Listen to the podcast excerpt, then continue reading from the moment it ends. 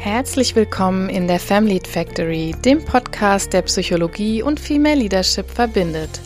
Mein Name ist Silke Rouge, ich bin Psychotherapeutin und Coach und ich möchte dir helfen, dich selbst besser zu verstehen, damit du mit einer guten Lebensqualität in Führung gehen kannst.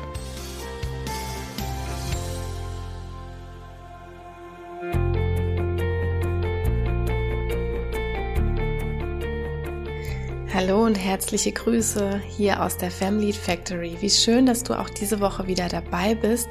Und ja, ich hoffe, dass dir die Folgen bisher ganz gut gefallen, falls du schon länger dabei bist. Aber es kann ja auch sein, dass du heute hier ganz neu bist. In diesem Podcast beschäftigen wir uns jede Woche mit Themen, die Frauen und Mütter im Beruf so bewegen. Ganz oft sind es aber auch völlig geschlechtsunabhängige Themen und ich weiß, dass auch ganz viele männlich gelesene Personen unter den Zuhörenden sind. Heute wollen wir uns mal damit beschäftigen, was passiert, wenn ich getriggert werde. Oder wie kann ich auf Trigger in meiner Umgebung gut und funktional reagieren. Ich habe dieses Thema ausgewählt, weil das durchaus ganz, ganz oft Thema in Coachings, in Beratungen, auch natürlich in Psychotherapien ist. Und Vorab möchte ich erstmal kurz erklären, was verstehen wir überhaupt unter äh, Trigger.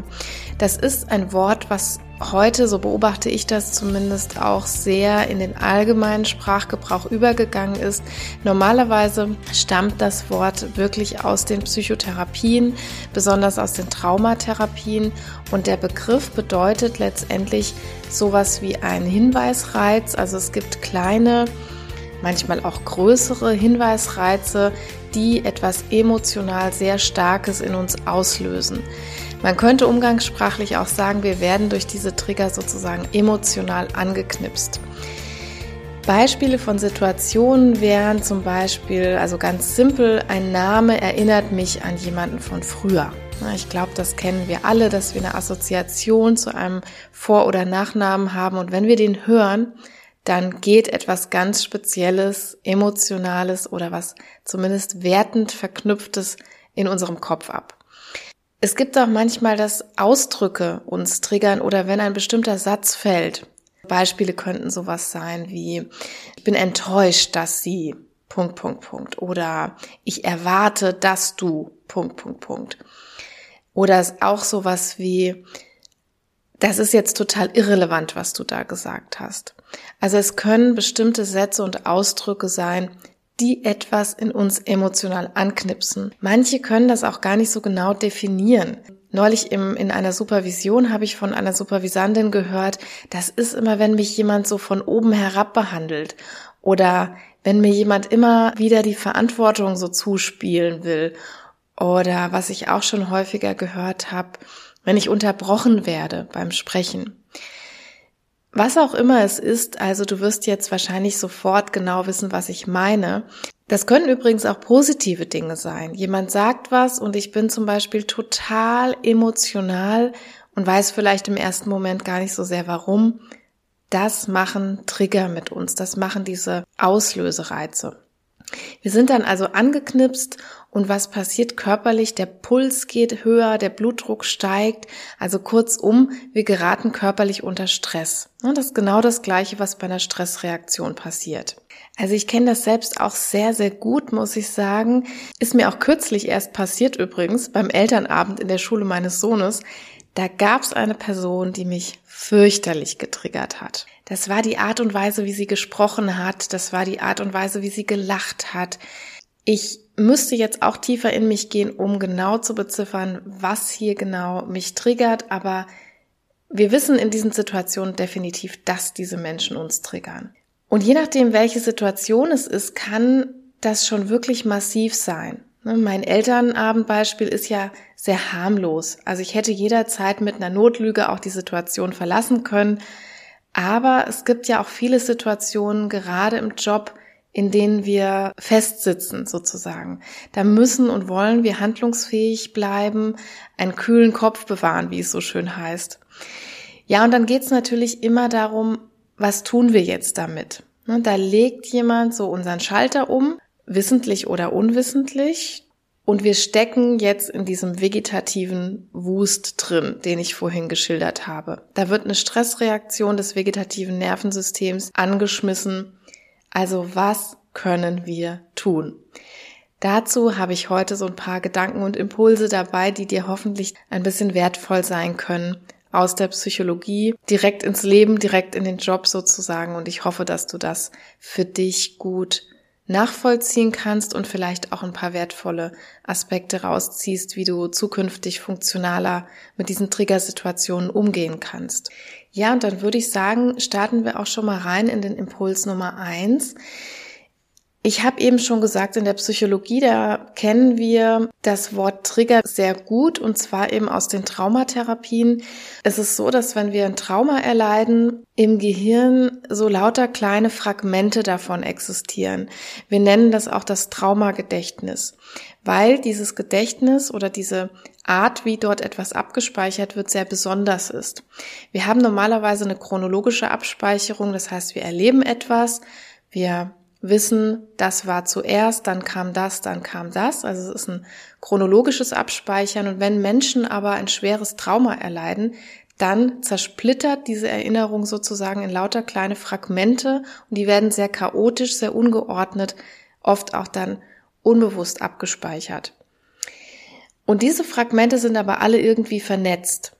Und wenn man jetzt ein Trigger, so eins dieser Fragmente anknipst, dann sind Traumaopfer plötzlich völlig ausgehebelt. Und auch wenn Traumata jetzt eine ganz, ganz andere Hausnummer sind, ganz andere Qualität und Quantität haben als unser Thema hier, können wir trotzdem aus diesen Behandlungsmethoden uns etwas abschauen sozusagen.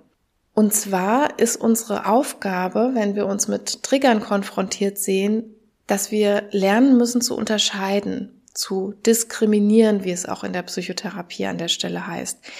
Wir haben den riesengroßen Bonus, dass wir jetzt nicht in derselben Situation sind, aus der diese Trigger eigentlich stammen. Das heißt, wir dürfen unsere aktuelle Situation von dieser leidvollen Situation diskriminieren, die es scheinbar mal gegeben hat und weswegen es diese Trigger überhaupt gibt. Ich werde das gleich noch aufdröseln und ein bisschen konkret machen.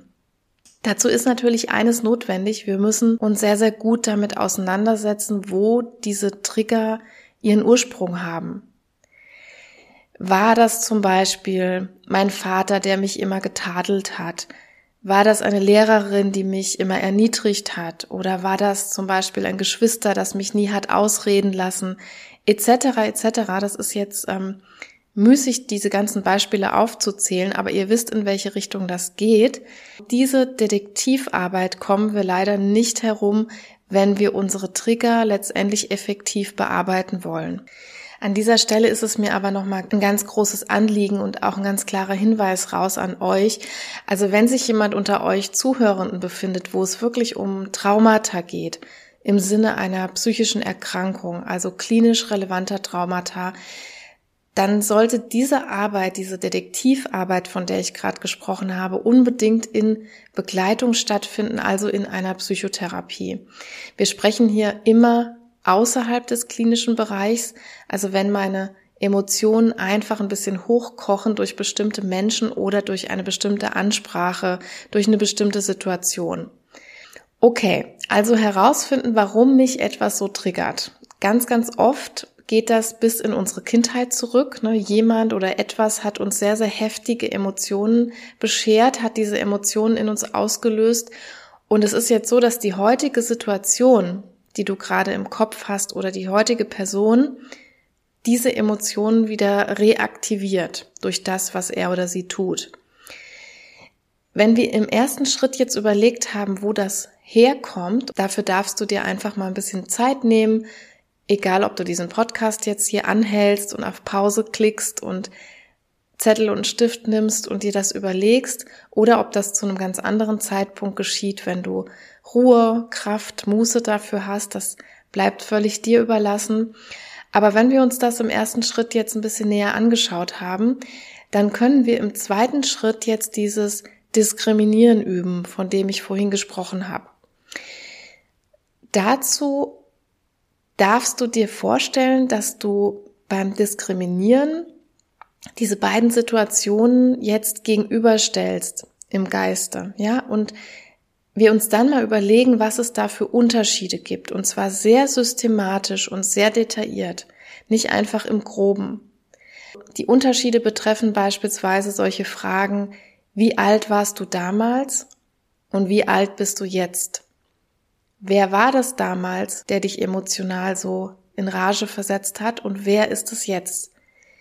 In welcher Beziehung standest du zu XY vielleicht und in welcher Beziehung stehst du heute zu Z? Wie stand es um deine eigenen Eigenschaften damals und heute? Warst du vielleicht damals klein, bist heute groß? Warst damals sehr jung, bist heute eine gestandene Frau? Warst damals hilflos, bist heute mächtig? Warst damals schüchtern, bist heute eloquent, ja? Lauter solche Dinge. Also nutze hier alles, alles, alles, was du finden kannst in deiner Diskrimination. Im Inneren kann das so ein bisschen jetzt so sein wie eins von diesen, ihr kennt die bestimmt von früher, diese Fehlersuchbildchen aus den Kinderzeitschriften, ne, wo rechts und links ein Bild ist und vordergründig sehen beide völlig identisch aus, aber da sind einige Dinge fehlerhaft, da müssen wir so Fehler umkringeln. Und ein bisschen ist das hier auch. Vordergründig sehen beide Situationen sehr identisch aus, wie uns früher ergangen ist und was jetzt getriggert wird. Aber da sind einige Dinge sehr, sehr anders. Und die solltest du finden.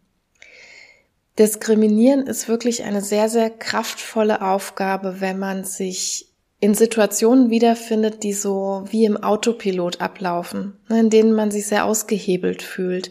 Du kennst das wahrscheinlich. Wenn uns wirklich jemand oder etwas triggert, dann läuft da einfach automatisiert so ein bisschen eine Kette, so eine Kaskade in uns ab von Emotionen, von Gedanken und oft dann auch von Verhalten.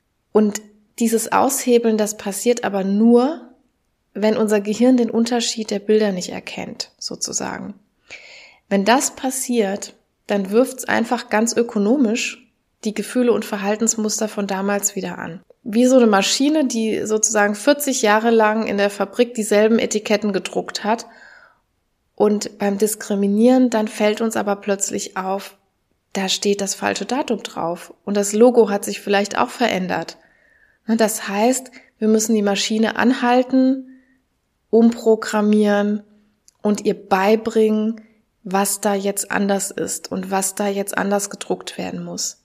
Also wenn wir in Situationen getriggert werden, dann finden wir uns plötzlich an diesem Platz mit dieser Person von früher wieder, könnte man auch sagen. Diese Konstellation ist aber meistens so ja gar nicht mehr stimmig. Ich weiß nicht, ob du jetzt schon so eine kleine Mini-Diskrimination für dich überlegt hast.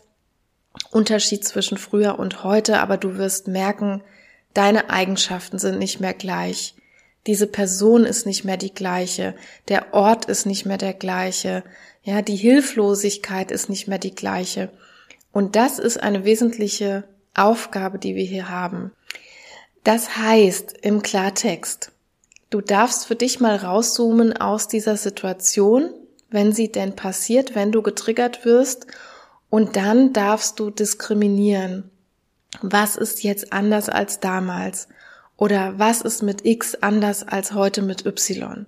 Manchmal ist allein dieses auf die Sachebene kommen, diese sehr kognitive Arbeit schon sehr hilfreich für Menschen. Also das erlebe ich in der psychologischen Beratung und Therapie regelmäßig, dass wenn wir nicht mehr auf der emotional angeknipsten Ebene sprechen, sondern wenn wir auf einer kognitiven, auf einer Metaebene über diese Situation nachdenken, dass es dann häufig schon sehr, sehr viel leichter wird, sehr viel hilfreicher ist. Wenn wir merken, ich bin nicht meine Emotion, sondern ich habe gerade eine Emotion, aus der ich aber auch raus kann wieder.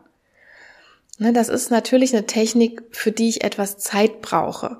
Also da diese Person oder diese Situation aber meistens ja dauerhaft da sind oder immer wieder da sind, mich immer wieder triggern, kann man das sozusagen präventiv fürs nächste Mal erarbeiten, wenn man nicht akut in der Situation ist.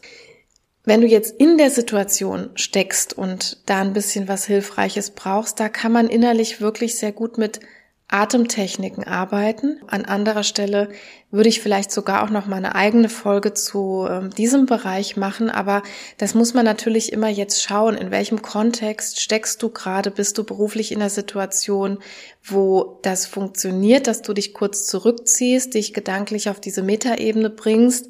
Oder ist es gerade so akut, dass man wirklich sich zum Beispiel mit einem gezielten Ein- und Ausatmen ein bisschen runterbringen kann. Also es geht darum, diese Stressreaktion, diese vegetative Reaktion ein bisschen wieder in Schach zu bringen.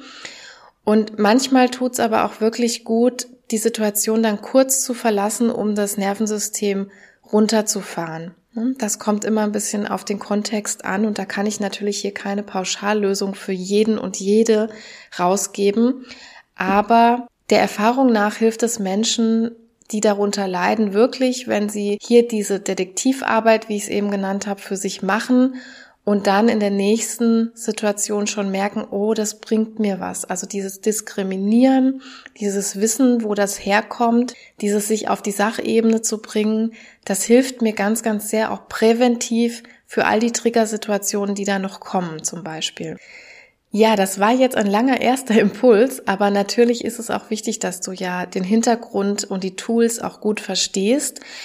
Im zweiten Impuls möchte ich eher nochmal auf einen anderen Bereich eingehen, denn wir können natürlich nicht nur reagieren, wie ich das jetzt so beschrieben habe, wenn wir getriggert wurden, sondern wir können gewissermaßen natürlich auch agieren.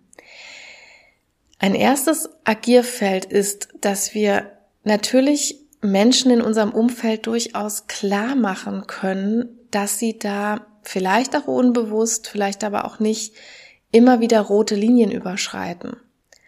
Na, wenn mich zum Beispiel in Meetings dauernd jemand unterbricht, dann gehört sich das einfach nicht. Oder wenn mich jemand Süße oder Liebes nennt und dann muss ich das nicht so stehen lassen.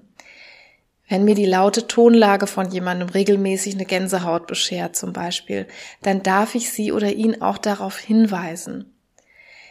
Das sind alles so Beispiele, die ich jetzt nenne, die in unserem Alltagsleben vielleicht mehr oder weniger oft vorkommen und wie die dann geneigt sind, manchmal so hinzunehmen, aus einer falschen Höflichkeit heraus oder aus einer falschen Etikette heraus, auch weil wir uns unserer eigenen Grenzen oft nicht so gut bewusst sind. Das ist auch etwas, was zu dieser Arbeit dazugehört, ne, zu erkennen, was ist für mich okay und was ist nicht okay. Und das setzt natürlich immer voraus, dass ich genau reflektiere. Hat das mit der Person zu tun, dass ich da getriggert werde, oder hat das mit mir zu tun? Wenn das nur und ausschließlich mit mir zu tun hat, dann stehe ich hier in der Verantwortung, mich darum zu kümmern, ne, um mich um meine mentale Gesundheit zu kümmern, denn das ist es in der Basis, wenn es aber hier um andere geht, wenn andere damit zu tun haben, dass ich hier ständig getriggert werde, dann darf ich natürlich darüber ins Gespräch kommen und über Grenzen kommunizieren. Ich habe hier auch schon mal eine eigene Folge über das Nein sagen gemacht hier im Podcast. Ich verlinke dir diese Folge auch gerne nochmal in den Show Notes. Vielleicht, wenn das so ein Thema für dich ist, wenn du jetzt erkennst, oh ja, das stimmt, das ist auch ein großer Eigenanteil dabei in diesen Triggersituationen, weil es vielleicht darum geht, dass ich das ein oder andere noch nicht so stark kommuniziert habe oder für mich noch gar nicht so klar gekriegt habe, dass da eine rote Linie ist, dann kannst du gerne noch mal in diese Folge zum Nein sagen reinhören. Das hilft dir dann vielleicht an dieser Stelle noch mal vertiefend weiter. Ja, und dann möchte ich noch eine zweite Ebene des Agierens im, im Kontrast zu reagieren eben einbringen. Und das ist, dass wir uns einfach auch selbst in die Lage versetzen sollten, ein bisschen mehr Kontrollgefühl über die Situation zu bekommen. Das ist jetzt besonders für diejenigen wichtig, die sich da als sehr ausgeliefert wahrnehmen. Denn das Problem ist ja, wenn ich weiß, jemand anders oder etwas anderes triggert mich, dann passieren üblicherweise so zwei Dinge ne, wenn ich mir ohnmächtig vorkomme. Erstens passiert dann, dass ich häufig diese, diese Leute oder die Situationen vermeide. Ich gehe denen aus dem Weg, damit ich nicht getriggert werde, schon so präventiv sozusagen. Oder ich habe da eine ganz furchtbar anstrengende Zeit, wenn ich nicht vermeiden kann. Also summa summarum muss ich hier immer wieder bemerken, auch in den psychologischen Beratungen, und auch in meinem eigenen Leben. Also ich nehme mich da überhaupt nicht aus. Ich habe natürlich auch Menschen und Situationen, die mich triggern und die ich sehr genau kenne. Und diese Leute gewinnen summa summarum eine ganze Menge Macht über mich. Wenn wir das nicht länger wollen, dann können wir versuchen, da Einfluss zu nehmen. Was heißt das jetzt vielleicht ganz konkret? Zuerst mal kann ich daran arbeiten, dass ich in einer ausgeglichenen Gemütsverfassung in solche Situationen gehe. Das klingt jetzt furchtbar banal, aber dazu kann es wirklich hilfreich sein, zum Beispiel durch Achtsamkeits- oder Entspannungsübungen, Meditation, viele andere Methoden und Tools, die du hier benutzen kannst. Da musst du wirklich schauen, was für dich da am besten funktioniert, was am besten ist in eine ausgeglichene Gemütsverfassung zu kommen. Und das heißt eben, dass es hilfreich ist, sich gut mit sich selbst und mit seinem eigenen Ziel zu verbinden. Welches Ziel habe ich eigentlich in dieser Situation? Also beispielsweise, ich möchte in diesem Meeting XYZ besprechen. Oder ich möchte auf diesem Kindergeburtstag, wo ich hin muss, Spaß haben, mich mit meinem Patenkind beschäftigen. Oder ich möchte in die Stadt fahren und möchte XY besorgen.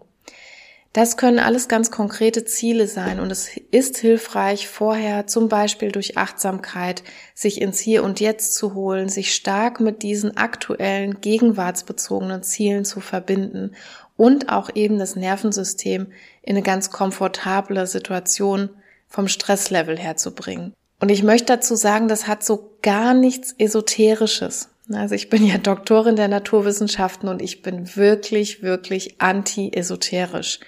Also ich habe damit gar nichts am Hut und wenn ich hier Vorschläge rausgebe, könnt ihr euch drauf verlassen. Das hat so gar nichts Esoterisches. Es geht wirklich darum, Isolation um deine Kabel zu schaffen, gefestigt zu sein, ganz bei sich zu sein. Also mich mitten ins Markt zu treffen, das ist so viel schwieriger, wenn ich gut mit mir und mit dem Hier und Jetzt verbunden bin. Das ist mal so das eine. Und zweitens würde ich auch immer darauf achten, dass ich etwas trage, also dass ich Kleidung trage, in der ich mich wohlfühle. So Kleidung und Äußerlichkeiten sind jetzt natürlich ein sehr oberflächlicher Punkt, das stimmt, falls da jetzt einige aufschreien am anderen Ende des Universums aber die machen etwas mit uns. Ne? Ich glaube, das wird keine und keiner von euch leugnen. Es macht einen Unterschied, ob ich mich zum Beispiel eingeengt oder unwohl fühle in dem, was ich da trage, oder ob ich mich frei bewegen kann, ob ich vielleicht auch ein Statement mit meinem Äußeren abgebe.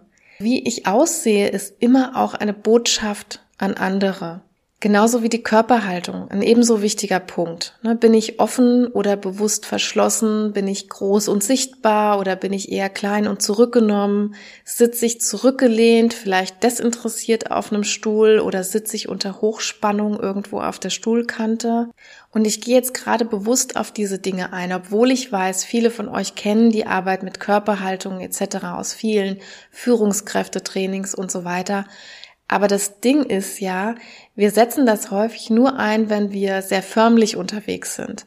Wenn wir Seminare leiten, Vorstellungsgespräche oder Verhandlungen führen oder sowas. Wir vergessen sie aber meistens in der ganz normalen zwischenmenschlichen Interaktion. Im Großraumbüro oder im Lunch in der Kantine, beim Plausch in der Kaffeeküche. Und mir ist eben wichtig, nochmal dafür zu sensibilisieren. Ihr seid immer eine Botschaft. Das soll aber jetzt um Himmels Willen nicht heißen, dass man nun 24-7 ständig auf ein makelloses Äußeres oder die korrekte Sitzposition achten muss. Das tut ja niemand. Ne? Das ist völliger Quatsch. Eher so umgekehrt, wenn ihr Kontrolle sucht, dann seid euch bewusst darüber, dass ihr dafür Werkzeuge habt. Ne, es soll eher was Kräftigendes haben. Ihr müsst diese Werkzeuge nicht einsetzen, ihr könnt sie aber einsetzen. Also wenn ich auf Leute treffe zum Beispiel, von denen ich weiß, die triggern mich, dann kann ich diese Tools einsetzen. Dann kann ich Kleidung, Körperhaltung, Make-up, was auch immer, vorher mich in eine Gemütsverfassung bringen. All diese Tools kann ich dann benutzen, um mich fitter zu machen, um mich ausgeglichener zu machen, um mich in einer gewissen Weise zu positionieren und eine Botschaft zu senden, und um Isolation um meine Kabel zu schaffen, wie ich das vorhin genannt habe. Nicht so dünnhäutig an die Situation zu gehen. Ja, und dann habe ich noch einen dritten Impuls mitgebracht, der ist aber kurz und knackig sozusagen. Und der richtet sich eher an all diejenigen, die vielleicht schon so jahrelang unter solchen Triggermenschen oder Triggersituationen leiden. Du kommst dir vielleicht in deiner Firma, in deiner Beziehung, in deiner Freundschaft schon ewig nicht gewertschätzt vor, ne, durch diese Trigger, die da passieren.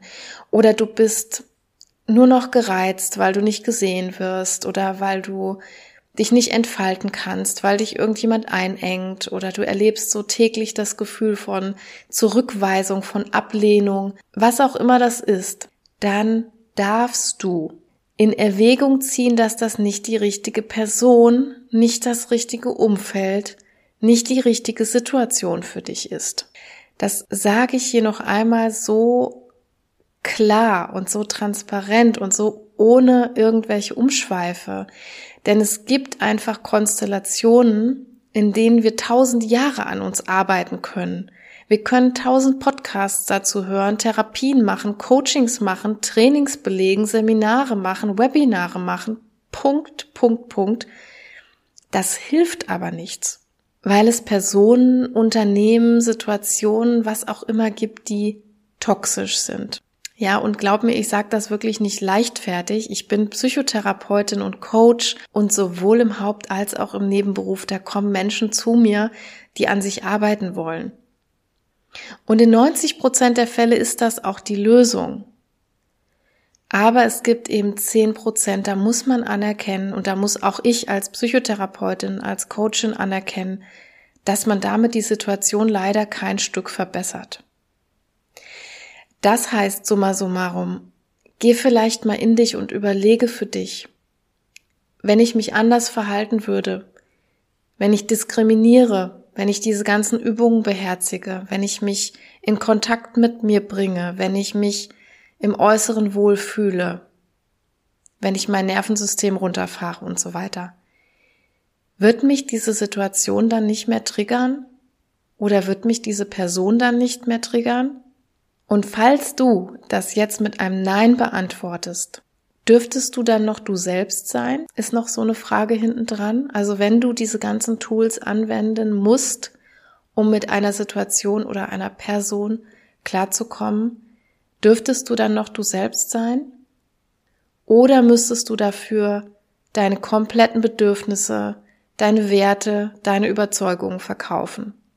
Müsstest du deine Überzeugungen und deine Standards so weit runterschrauben, dass die für dich selber nicht mehr okay sind, dass du dich selber sozusagen im übertragenen Sinne im Spiegel nicht mehr erkennst? Wenn das nämlich der Fall ist, dann ist das oft so ein Indiz dafür, dass du dich in einer Situation befindest, die dich langsam aber sicher auflöst. Ja, ich, ich, spreche hier bewusst von auflösen, weil dann nicht mehr viel von einem integren Ich am Schluss übrig bleibt. Das ist häufig der Fall, wenn ich mit Patientinnen oder Klientinnen spreche, die es mit toxischen Beziehungen oder toxischen Umfeldern zu tun haben. Denn wenn nicht ich, sondern das System oder die andere Person falsch ist, in Anführungsstrichen, oder krank ist oder toxisch ist, wie wir das auch nennen wollen, dann ist das okay, solche Konstellationen zu verlassen.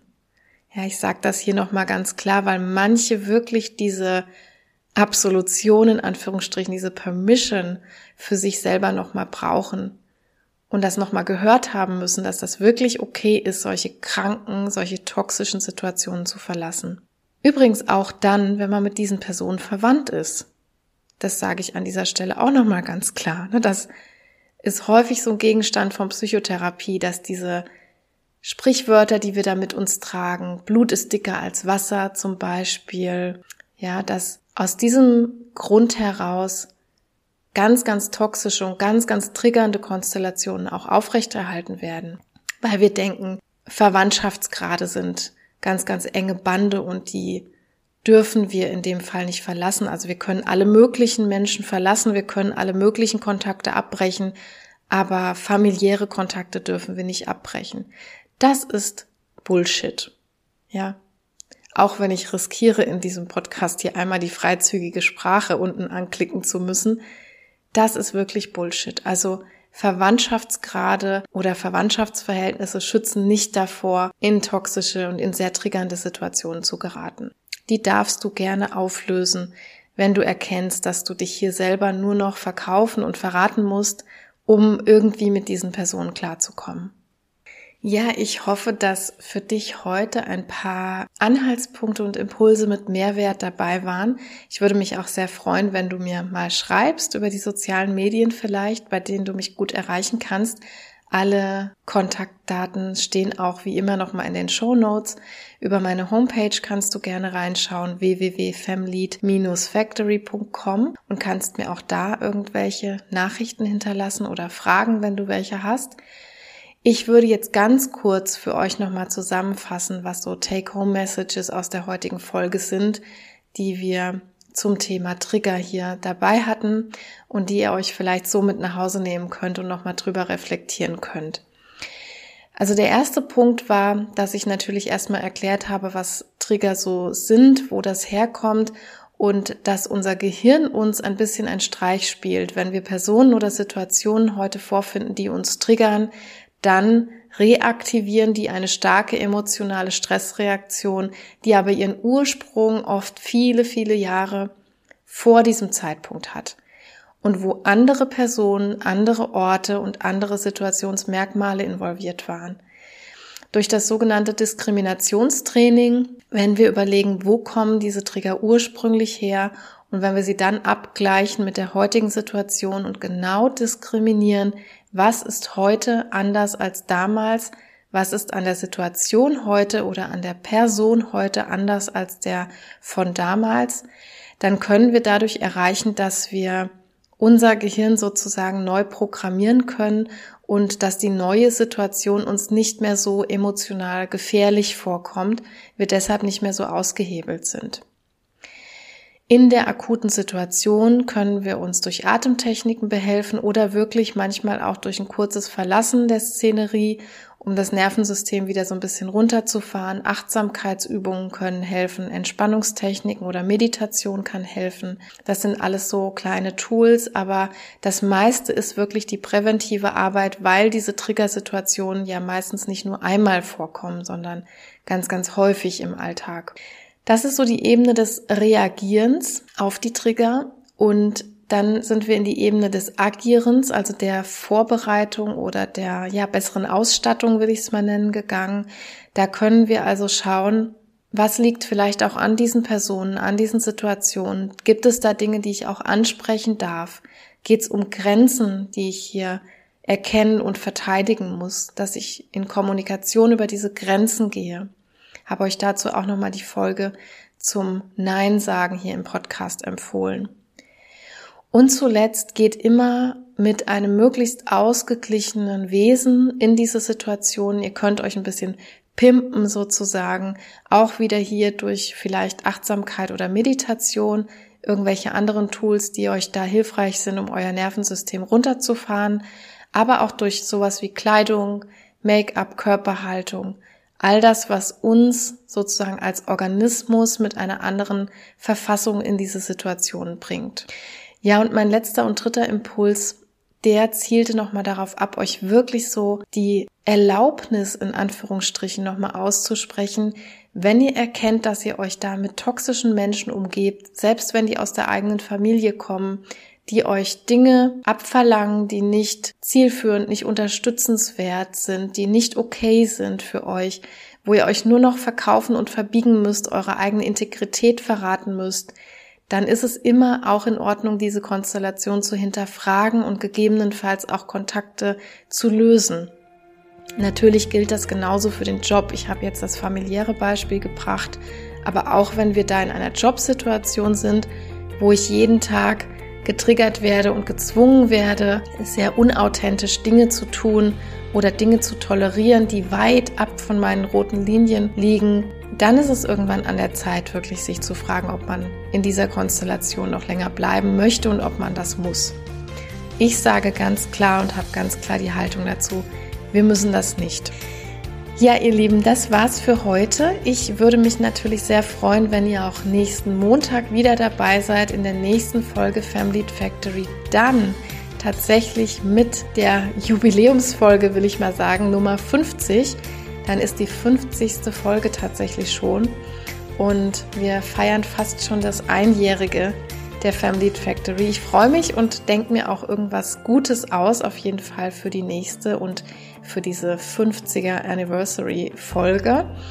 Und ja, wenn ihr es noch nicht getan habt, dann abonniert doch am besten den Podcast, dann verpasst ihr keine Folge und ihr helft natürlich damit auch und genauso mit einer 5-Sterne-Bewertung oder einer positiven Rezension, wenn Menschen das riesengroße Podcast-Universum betreten, wo man wirklich schon den Überblick verlieren kann. So viele Sendungen gibt es. Dann freue ich mich ganz sehr über Bewertungen, weil ihr dann einfach anderen Frauen oder Menschen, die diese Themen hier suchen, den Zugang wesentlich erleichtert und den Podcast somit auffindbarer macht. Habt eine ganz, ganz schöne Restwoche. Ich freue mich auf euch nächsten Montag. Tschüss!